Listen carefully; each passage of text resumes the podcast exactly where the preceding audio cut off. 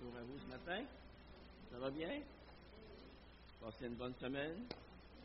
Alors, je ne pensais pas être devant vous ce matin, mais euh, notre ami Donald, notre frère Donald, est malade, est retenu à la maison.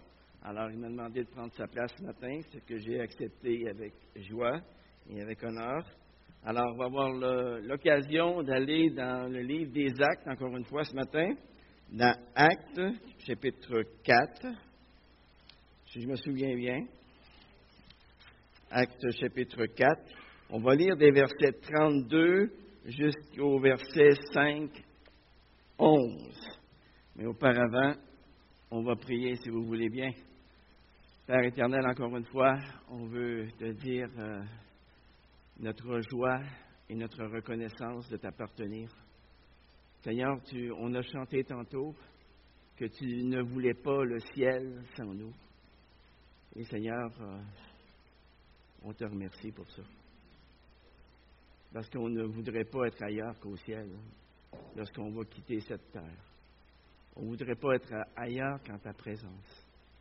Et Seigneur, on va regarder ta parole ce matin qui nous parle de, de vraie communion, la communion fraternelle qu'on doit avoir entre frères et sœurs, à laquelle tu nous appelles. Seigneur, merci.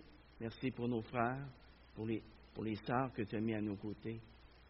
Et Seigneur, on veut te prier afin qu'ensemble, on puisse te glorifier à travers nos vies. Au nom de Jésus. Amen. Alors, euh, acte 4, verset 32. La multitude de ceux qui avaient cru n'était qu'un cœur et qu'une âme. Nul ne disait que ses biens lui appartenaient en propre, mais tout était commun entre eux. Avec une grande puissance, les apôtres rendaient témoignage de la résurrection du Seigneur Jésus. Et une grande grâce reposait sur eux tous. Car il n'y avait parmi eux aucun indigent tous ceux qui possédaient des champs des maisons les vendaient, apportaient le prix de ce qu'ils avaient vendu et le déposaient aux pieds des apôtres. Et l'on distribuait à chacun selon qu'il en avait besoin. Joseph, surnommé par les apôtres Barnabas, ce qui signifie fils d'exhortation, Lévite, originaire de Chypre, vendit un champ qu'il possédait, apporta l'argent et le déposa au pied des apôtres.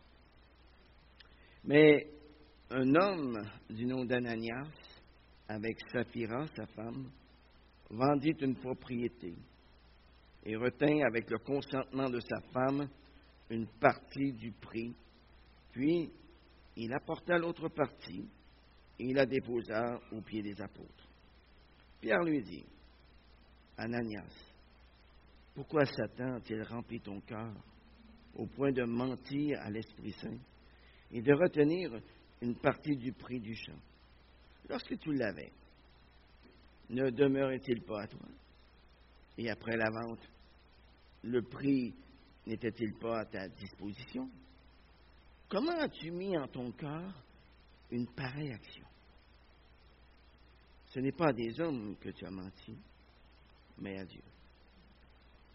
Ananias entendit ces paroles tomba et expira. Une grande crainte saisit tous les auditeurs. Les jeunes gens se levèrent, l'enveloppèrent, l'emportèrent et l'ensevelirent. Environ trois heures plus tard, sa femme entra sans savoir ce qui était arrivé. Pierre lui adressa la parole.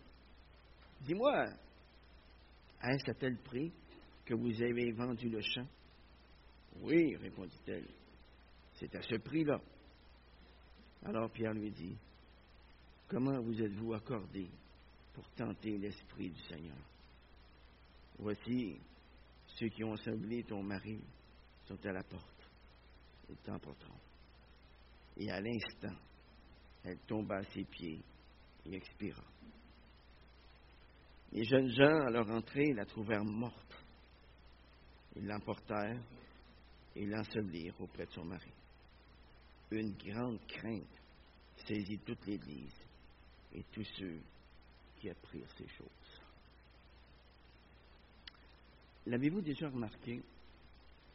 La Bible ne passe jamais, jamais à côté de la vérité. Et cela même si la vérité peut être pénible et laide parfois. Par exemple, la Bible ne nous présente pas juste les beaux côtés des grands personnages bibliques comme Abraham, Moïse, David. Non. Elle nous les présente avec leurs faiblesses, avec leurs péchés. Jusqu'ici, dans le livre des Actes, le portrait que Luc dresse de l'Église est entièrement positif. Et comme nous l'avons déjà vu, l'Église est née de façon spectaculaire le jour de la Pentecôte. Et ensuite, sa croissance a été constante. Et ce qu'on remarque dès le début, c'est qu'il y avait au sein de cette Église une communion fraternelle extraordinaire. Extraordinaire. Et jusqu'au chapitre 5 du livre des Actes, l'Église est dépeinte dans toute sa beauté. Même les tentatives du diable pour nuire à l'Église ont complètement échoué. Mais ce tableau n'est pas complet. Aucune Église n'est parfaite, car elle se compose toute de pécheurs. Et l'Église primitive n'est pas une exception à la règle.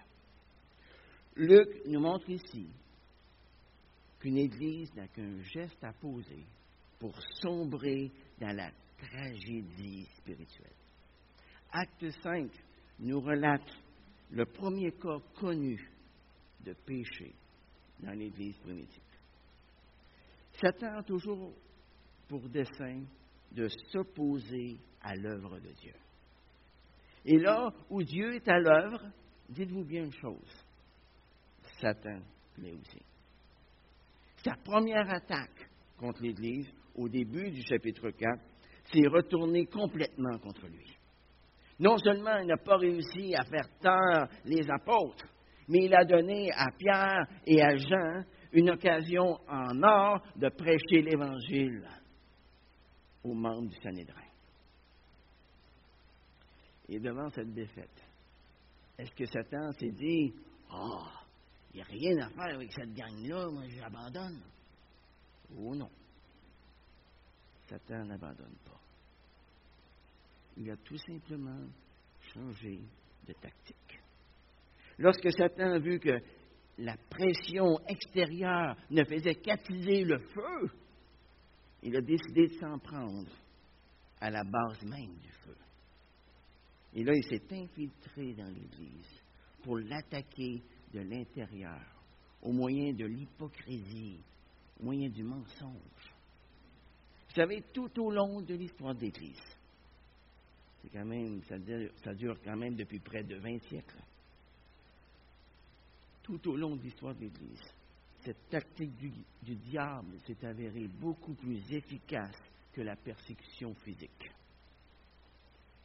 Vous remarquerez que dans les trois premiers siècles, l'Église a été persécutée à outrance. Et la croissance n'a cessé de se faire. Intéressant. Le passage que nous avons lu tantôt, eh bien, on peut le diviser en deux groupes, deux parties. Premièrement, dans Acte 4, versets 32 à 37, nous voyons ce qu'est la vraie communion fraternelle des croyants. Et ensuite, au chapitre 5, versets 1 jusqu'à 11, nous voyons ce que peut être la fausse communion fraternelle des croyants. Regardons d'abord le texte de l'Acte 4, versets 32 à 37, qui nous parle de la communion fraternelle extraordinaire qui existait entre les croyants. À travers ces cinq versets, il y a trois caractéristiques qui décrivent la véritable communion fraternelle des croyants. Premièrement, c'est l'unité qui existe parmi eux. On voit ça au début du chapitre 4, verset 32. La multitude de ceux qui avaient cru n'était qu'un cœur et qu'une âme. La multitude de ceux qui avaient cru n'était qu'un cœur et qu'une âme. Saviez-vous que l'unité des croyants, qui ne sont qu'un cœur et qu'une âme, c'est toujours un témoignage puissant pour les gens du dehors? Toujours. Jésus a dit, à ceci, tous connaîtront que vous êtes mes disciples si vous avez de l'amour les uns pour les autres. Hein? Et tout juste avant d'aller à la croix, Jésus va insister sur l'aspect de l'unité qui doit se retrouver chez ses disciples. Dans sa prière, dans Jean 17, verset 21, Jésus va dire, afin que tous soient un, comme toi, Père, tu es en moi, et comme je suis en toi, afin qu'eux aussi soient un en nous, pour que le monde croit que tu m'as envoyé. Voyez-vous l'unité, ce que ça fait? Par notre unité les uns à l'égard des autres, le monde a la possibilité de croire que Jésus est venu dans ce monde, que Jésus est venu mourir pour les péchés de ce monde, que Jésus a le pouvoir de transformer les cœurs de chacun.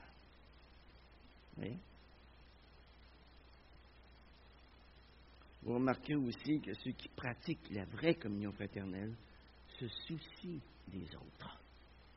Ils se soucient des autres.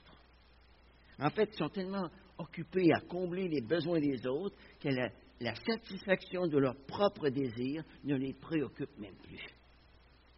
Ceux qui pratiquent la vraie communion fraternelle considèrent les autres comme étant supérieurs à eux-mêmes. Ces personnes-là regardent tellement au monde perdu qui a besoin d'entendre parler de l'Évangile que ça leur laisse très peu de temps pour s'attarder à leurs problèmes personnels. Leur unité découle du fait qu'ils se concentrent sur les priorités que Jésus leur a laissées. La deuxième caractéristique d'une véritable communion fraternelle parmi les croyants, c'est leur désir de témoigner de la résurrection du Seigneur Jésus. Regardez le verset 33. Avec une grande puissance, les apôtres rendaient témoignage de la résurrection du Seigneur Jésus, et une grande grâce reposait sur eux tous. D'où venait la grande puissance que les apôtres avaient, pensez-vous? Oui, Amen ça leur venait du fait qu'ils étaient remplis du Saint-Esprit. Vous vous souvenez de ce que Jésus leur avait annoncé juste avant son départ? Et vous recevrez une puissance, celle du Saint-Esprit survenant sur vous, et vous serez mes témoins. Mes témoins. Où? À Jérusalem, dans la Judée, dans la Samarie, et jusqu'aux extrémités de la terre. Et pour eux, témoigner, c'était devenu une pratique tout à fait courante. Ils témoignaient comme ils respiraient. Hein? Pierre l'exprimait devant les membres du Sénédrin. Nous ne pouvons pas ne pas parler de ce que nous avons vu et entendu. On ne peut pas. Tout comme on ne peut pas s'empêcher de respirer. Hein? Nous ne pouvons pas ne pas parler de ce que nous avons vu et entendu. Et quel est le principal sujet de la prédication des apôtres? C'est la résurrection du Seigneur Jésus. Pour eux, leur prédication se résume en quelques mots. Il était mort et maintenant il est ressuscité. Il est vivant. Il est vivant. Même si les apôtres savent que ce sujet va mettre les, autorités juives en colère. Il ne dissimule jamais la vérité. Aujourd'hui, dans bien des églises, le message de l'Évangile a été dépouillé de tout ce qui peut être offensant pour le monde. Par exemple, on ne parle plus du péché. On ne parle plus de l'enfer non plus. On ne veut quand même pas offenser les gens avec ça. Hein? ça peut les traumatiser. Ça fait pas une. Et pourtant, les incroyants ont besoin de reconnaître leur péché pour être capables de se repentir et de venir à Christ, d'aller à la croix. Nous ne sommes pas là pour leur dire que tout va bien pour eux. Alors qu'on sait très bien que s'ils continuent dans la voie large dans laquelle ils se trouvent, ils vont se retrouver directement en enfer après leur mort. Il nous est dit dans Acte 4, verset 33, que grâce au témoignage des apôtres, une grande grâce reposait sur les disciples de Jésus. Et tout comme dans Acte 2, 47, les croyants obtenaient l'approbation du peuple. Le peuple ne pouvait pas faire autrement qu'être impressionné par l'amour et par l'unité que les croyants avaient. C'est impressionnant. Est-ce qu'aujourd'hui c'est si différent que ça? Non, c'est pas différent. Parce que fondamentalement, le cœur de l'homme est toujours impressionné par l'amour et par l'unité. C'est ce qu'il recherche.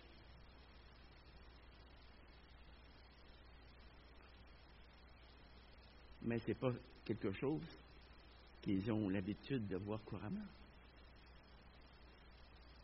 Mais en plus d'avoir l'approbation du, peuple, le plus important, c'est que l'Église primitive jouissait de l'approbation de Dieu. Et jouissait de la faveur de Dieu. Est-ce que vous croyez que Dieu accorde encore ses bénédictions aujourd'hui à toute Église qui témoigne de la résurrection du Seigneur Jésus et qui se caractérise par l'amour qu'ils ont les uns à l'égard des autres, par leur compassion envers, les, âmes perdues. Est-ce que vous croyez que Dieu accorde encore ses bénédictions à ce genre de personnes, à ce genre d'Église? La réponse est oui, oui. Dieu n'a pas changé d'un iota, les amis. Dieu veut toujours la même chose pour son Église. La troisième caractéristique d'une véritable communion fraternelle parmi les croyants, c'est un amour désintéressé. Regardez la fin du verset 32. Nul ne disait que ses biens lui appartenaient en propre. Ça appartient à qui? Est-ce que ce sont mes biens? Ou ce sont ses biens? J'ai toujours l'habitude de, dire que ce qui nous appartient, c'est un peu comme un jeu de Monopoly. Vous aimez ça, jouer au Monopoly? Je pas ça non plus. Mais, vous savez, même si on a gagné beaucoup de demeures, même si on a gagné beaucoup d'argent, à la fin du jeu, ça se retrouve tout dans la boîte. Et quelqu'un d'autre va jouer avec. C'est ça, hein? C'est ça qui va arriver. Regardez le verset 34 maintenant. Car il n'y avait parmi eux aucun indigent. Tous ceux qui possédaient des champs ou des maisons les vendaient, apportaient le prix de ce qu'ils avaient vendu le déposaient au pied des apôtres et l'ont distribué à chacun selon qu'il en avait besoin. Les croyants de l'Église primitive avaient compris quelque chose d'important. C'est que tout ce qu'ils possédaient appartenait à Dieu. Ils n'étaient que les gérants des ressources que Dieu mettait à leur disposition. Ils utilisaient les ressources que Dieu leur avait données en faisant du bien autour d'eux. Vous savez, l'amour l'amour des chrétiens se mesure toujours, toujours de manière très pratique. L'amour des chrétiens se mesure à ce à quoi ils sont prêts à sacrifier pour le bien des autres. Par exemple, dans 1 Jean chapitre 3, versets 17 à 18, la parole de Dieu l'exprime de façon très directe. Si quelqu'un possède les biens du monde et que voyant son frère dans le besoin, il lui ferme ses entrailles, comment l'amour de Dieu demeure-t-il en lui? Petits enfants, n'aimons pas en parole ni avec la langue, mais en action et en vérité. Par là, nous connaîtrons que nous sommes de la vérité. Et c'est quoi le résultat de la démonstration d'amour pratique que les, les chrétiens avaient entre eux à Jérusalem? On voit le résultat au début du verset 34. Il n'y avait parmi eux aucun indigent. Personne. Personne crevait de faim parmi eux. Et qu'est-ce que le fait que l'Église réponde aux besoins de tous ses membres confirme? Qu'est-ce que ça confirme? Que l'Église réponde aux besoins de tous ses membres. Ça confirme la profondeur de l'amour que les croyants ont les uns à l'égard des autres. Vous savez, ce genre d'intérêt, ce genre de, de partage désintéressé, ça aussi, c'est un témoignage puissant pour tous ceux qui nous entourent. C'est tellement réjouissant de voir une Église qui prend soin des autres. C'est réjouissant de voir une Église dont les membres ouvrent leur cœur pour répondre aux besoins des frères et des sœurs. Et ensuite, dans Acte 4, versets 36 à 37, Luc choisit un homme comme exemple parmi ceux qui donnent leur bien. Lisons cela. Joseph, surnommé par les apôtres Barnabas, ce qui signifie fils d'exhortation, Lévite, originaire de Chypre, vendit un champ qu'il possédait, apporta l'argent et le déposa aux pieds des apôtres. Barnabas est devenu un personnage important, le livre des actes. Le fait qu'il soit né à Chypre indique peut-être le, pourquoi le premier voyage missionnaire de Paul avec Barnabas a eu lieu dans cette contrée-là, dans ce pays-là. Luc ne se préoccupe pas de la manière dont Barnabas a acquis le champ, ni où il était situé. Non, pas important pour lui. Ce qui importe, c'est l'amour dans le cœur de Barnabas, qui a vendu le champ, qui ensuite apporté et déposé l'argent au pied des apôtres. Il a fait ce don non pas pour attirer les regards sur lui, mais pour le simple plaisir de donner. Tout simplement parce que le Saint-Esprit lui avait mis à cœur. Tout simplement. Il a donné en se sacrifiant. Il est encore un exemple pour nous aujourd'hui. Alors, comment se manifeste la véritable communion fraternelle des croyants? Premièrement, cette répétition, par l'unité qui existe parmi eux. Deuxièmement, par le désir de témoigner de la résurrection du Seigneur Jésus. Et enfin, troisièmement, par un amour passionné, désintéressé. Le don désintéressé de Barnabas contraste avec la malhonnêteté et la cupidité qui se cachent derrière le don d'Ananias et de Saphira. L'histoire d'Ananias et de Saphira est au livre des Actes, ce que l'histoire d'Acan est au livre de Josué. Vous remarquerez ici que ces deux incidents interrompent la marche victorieuse du peuple de Dieu. Et dans ces deux cas, Dieu punit de façon exemplaire. Et ceci nous amène maintenant aux trois caractéristiques qui décrivent la fausse communion fraternelle des croyants. La première caractéristique d'une fausse communion fraternelle parmi les croyants, c'est l'hypocrisie. L'hypocrisie. Regardez les versets 1 et 2. Mais un homme du nom d'Ananias, avec Saphira, sa femme, vendit une propriété et retint avec le consentement de sa femme une partie du prix. Puis il apporta l'autre partie et la déposa aux pieds des apôtres. Qu'est-ce qu'on voit ici? Deux personnes qui vendent, elles aussi une propriété. Et là, elles prétendent publiquement avoir donné tout l'argent de la vente. Elles voient là une occasion en or d'acquérir du prestige spirituel devant les autres croyants. Et quand même se garder un peu d'argent pour leur vieux jour. Hein? Est-ce que retenir un peu d'argent pour leur usage personnel ou pour leur vieux jour était quelque chose de pas correct? Non, absolument pas. Ils auraient pu garder pour eux tout l'argent qu'ils voulaient. Ils n'étaient pas obligés de donner une scène. Pas un sou. Et personne ne les aurait regardés de travers à cause de ça. Du tout.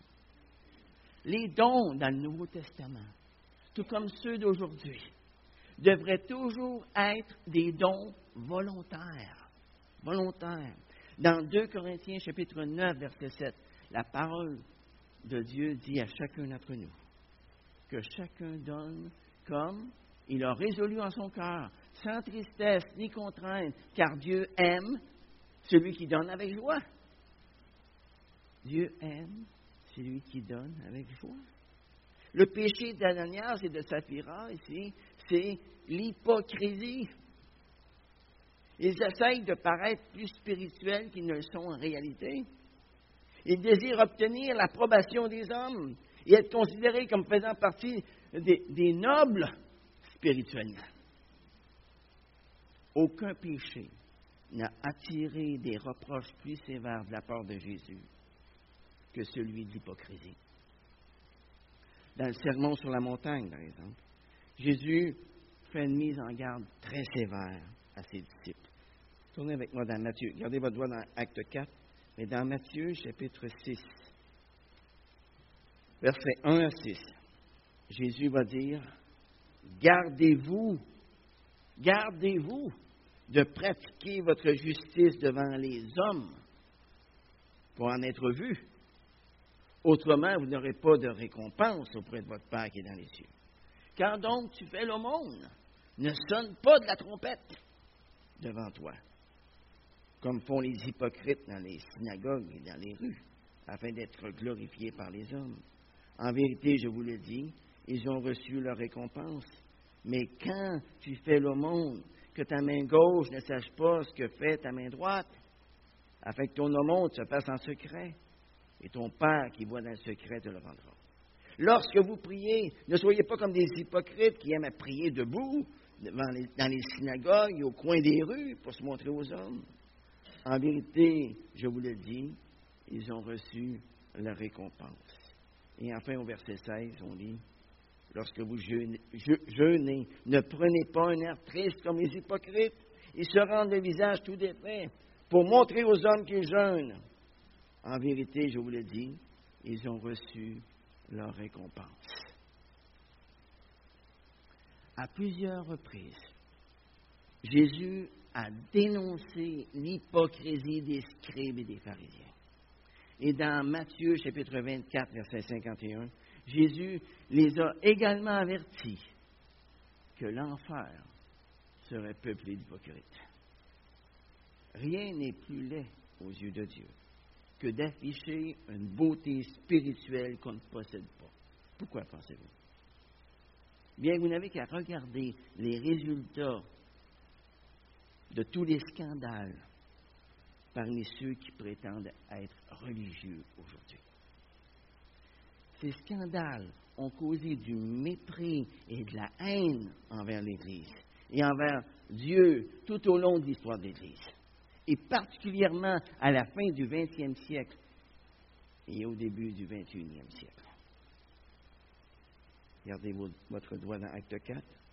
Tournez avec moi dans Romains chapitre 2, verset 17.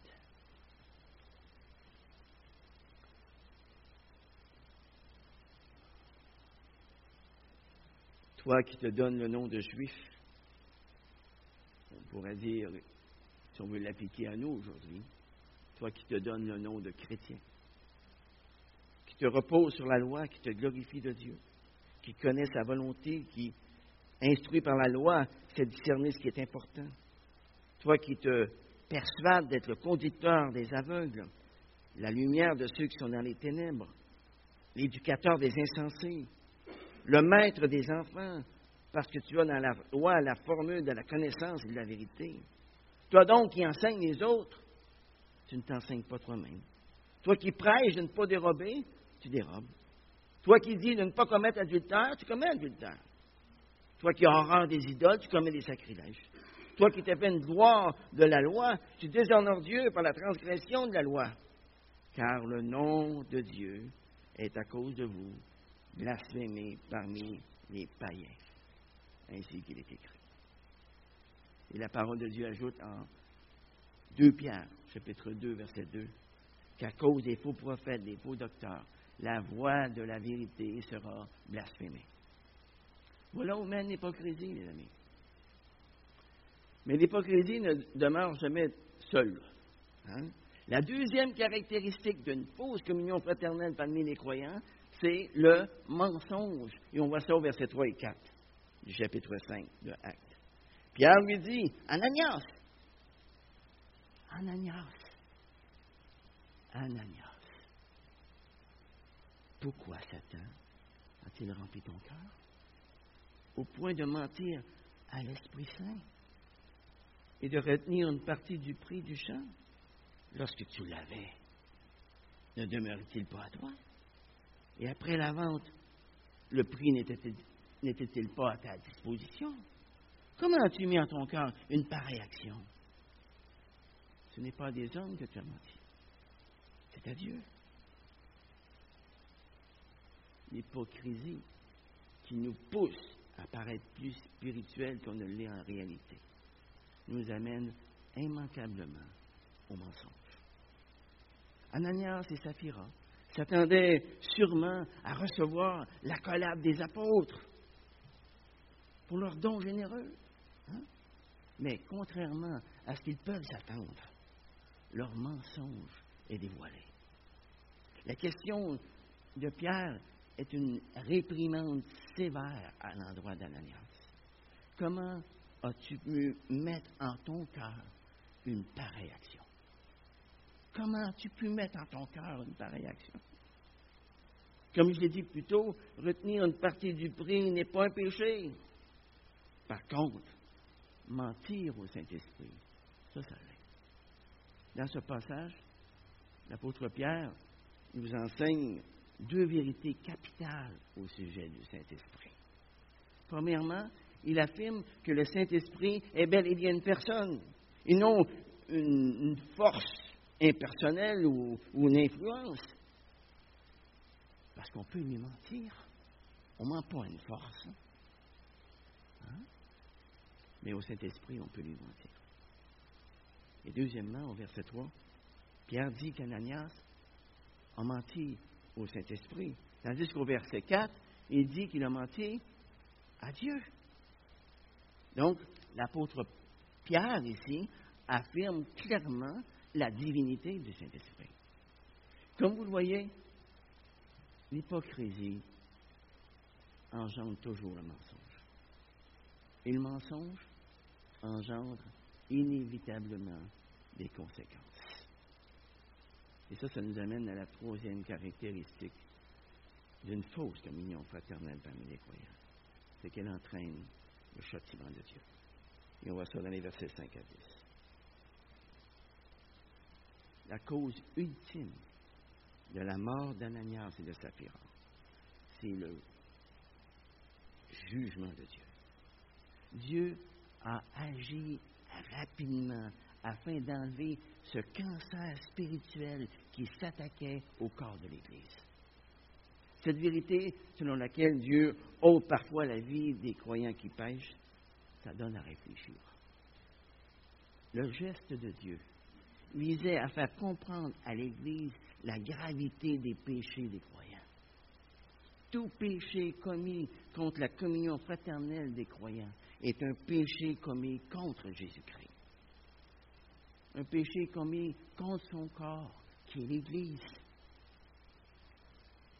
Un avantage de la correction exercée par Dieu au sein de son Église, c'est qu'elle a découragé les autres à pécher.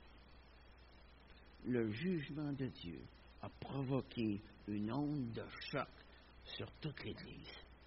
Et ça a suscité la crainte parmi les croyants. Ils ont réalisé que Dieu prenait le péché au sérieux dans son Église. Le péché n'a jamais été une bagatelle pour Dieu et elle ne le sera jamais, jamais. Vous savez, même si nous avons reçu le Saint-Esprit, nous ne sommes pas immunisés contre les tentations du diable.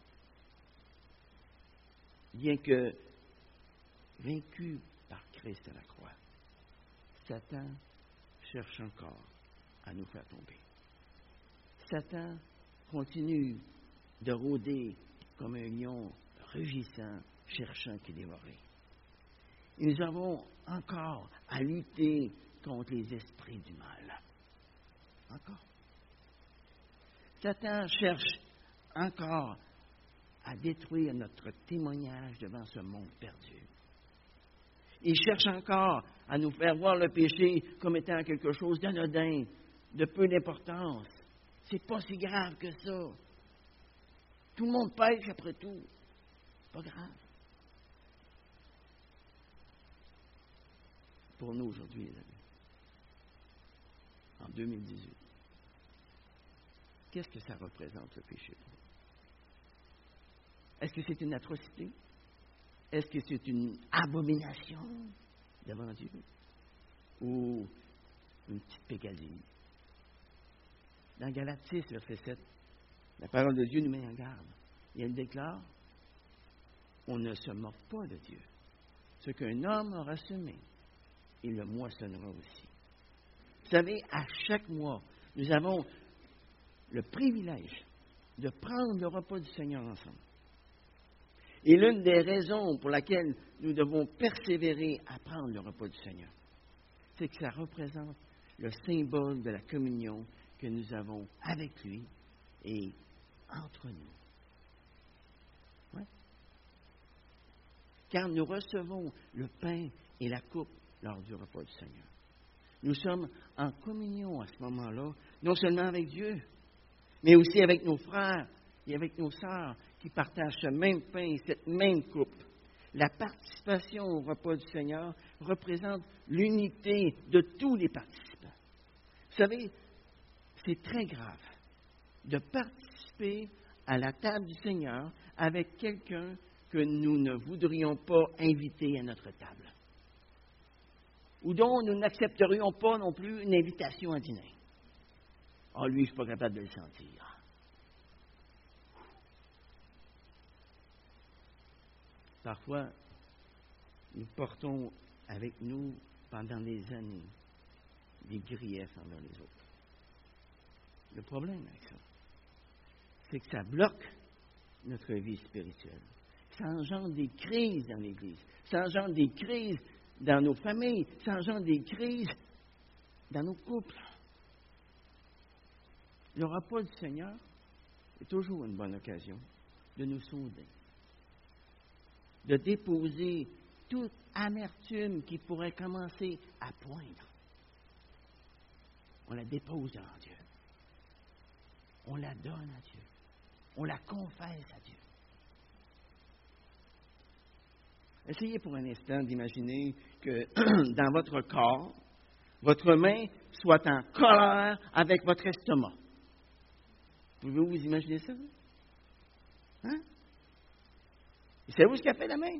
Elle refuse de porter les aliments à sa bouche sous prétexte de ne pas gaver ce, ce gourmand qui est à l'intérieur, qui dévore tout ce que sa main a eu tant de mal à, gagner. Qu'est-ce que vous penseriez de ça? Complètement dingue. C'est fou. Hein? Dans notre corps physique, le ressentiment entre les membres, ça n'existe pas. Ça n'existe pas, les amis. Bien au contraire, quand un membre souffre, je ne sais pas si vous avez déjà donné un bon coup de marteau sur votre pouce, qu'est-ce qui arrive à votre cœur? hein? Vous manquez de souffle. Vos orteils vous font mal. Pourtant, c'est le pouce. Mais vous avez mal partout.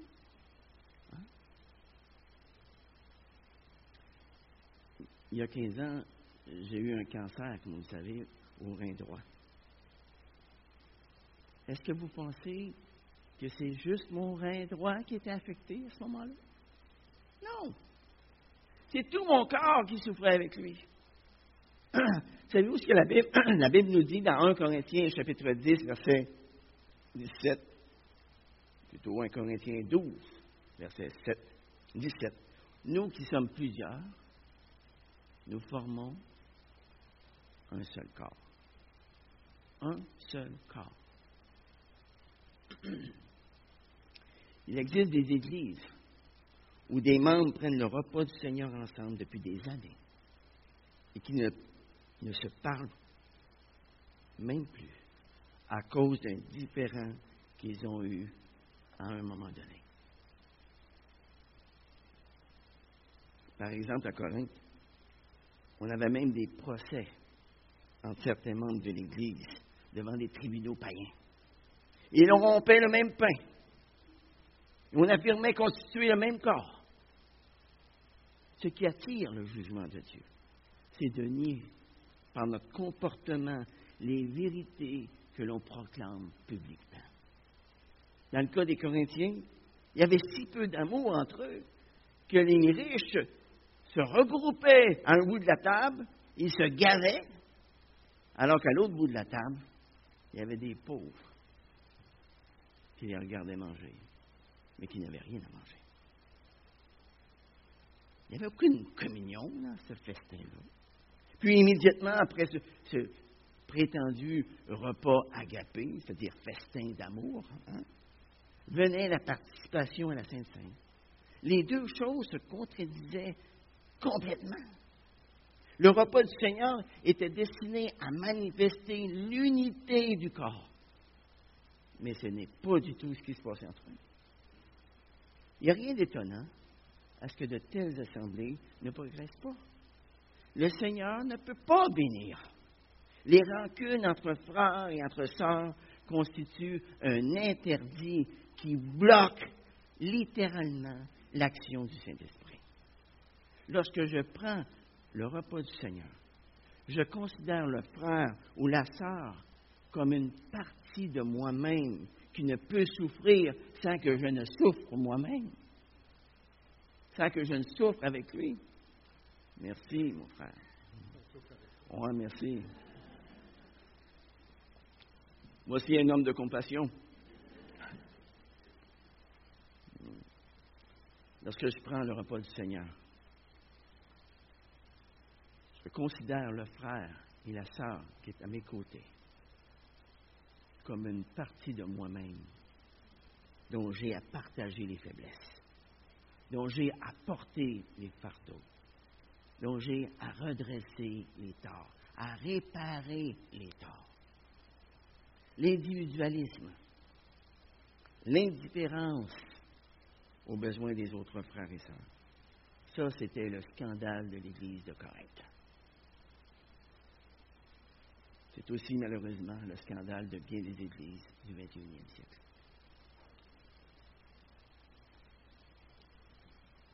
Lors du repas du Seigneur, ce sont tous les croyants qui se retrouvent au pied de la croix. La Sainte Seine exige qu'on s'examine soi-même, qu'on confesse nos péchés, afin que l'Église soit purifiée, que notre communion avec Dieu, que notre communion avec nos frères et sœurs soit bel et bien réelle. Les amis, est-ce que nous voulons vivre parmi nous? C'est une véritable communion fraternelle. Et non une communion fraternelle de façade. Une véritable communion fraternelle ne peut être établie que si nous veillons à chaque jour à ce que l'unité existe entre nous. Que si nous démontrons un amour désintéressé envers nos frères et nos sœurs dans la, foi et envers les perdus. Qu'est-ce qui caractérise votre vie présentement?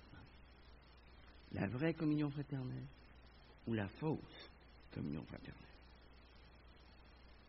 Dieu veut que nous soyons reconnus par notre amour désintéressé les uns à l'égard des autres.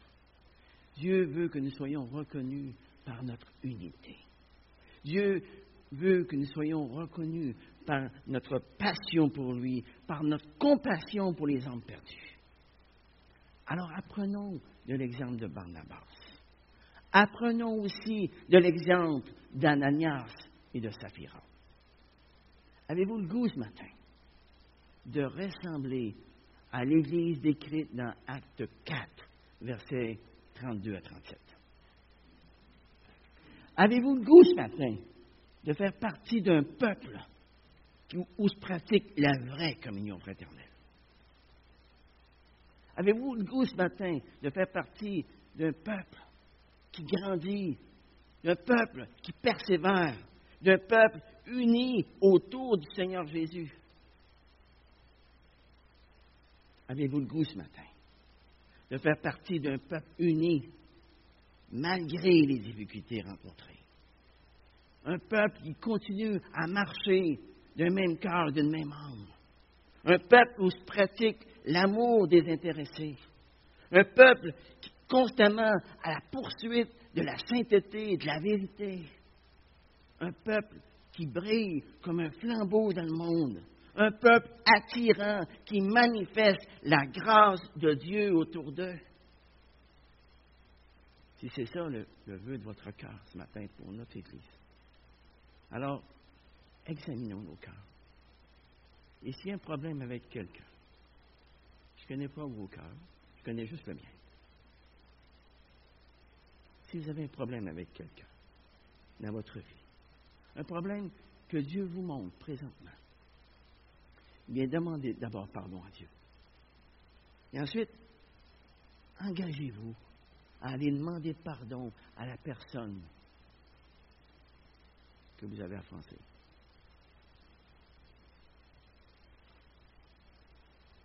demandons aussi, demandons aussi à Dieu la grâce de pardonner sincèrement à tous ceux qui nous ont offensés dans le passé.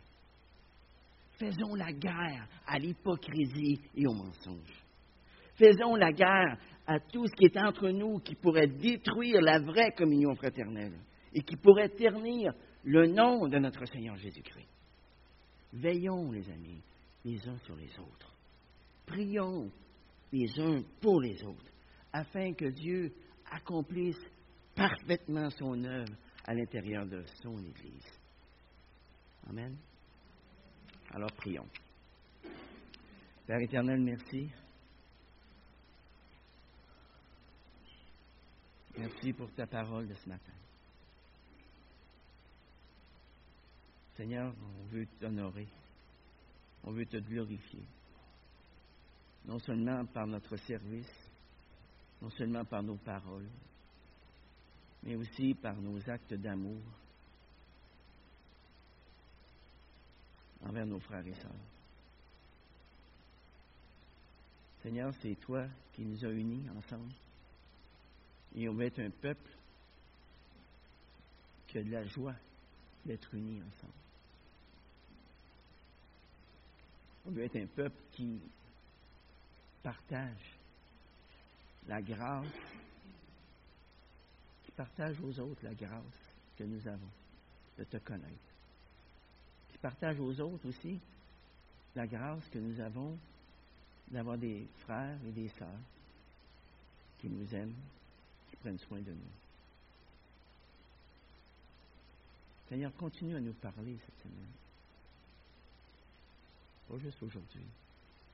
Continue à nous parler, afin qu'on puisse développer ensemble cet esprit d'unité. Que ton esprit, Seigneur Dieu, soit à l'œuvre parmi nous, en nous. Au nom de Jésus. Amen.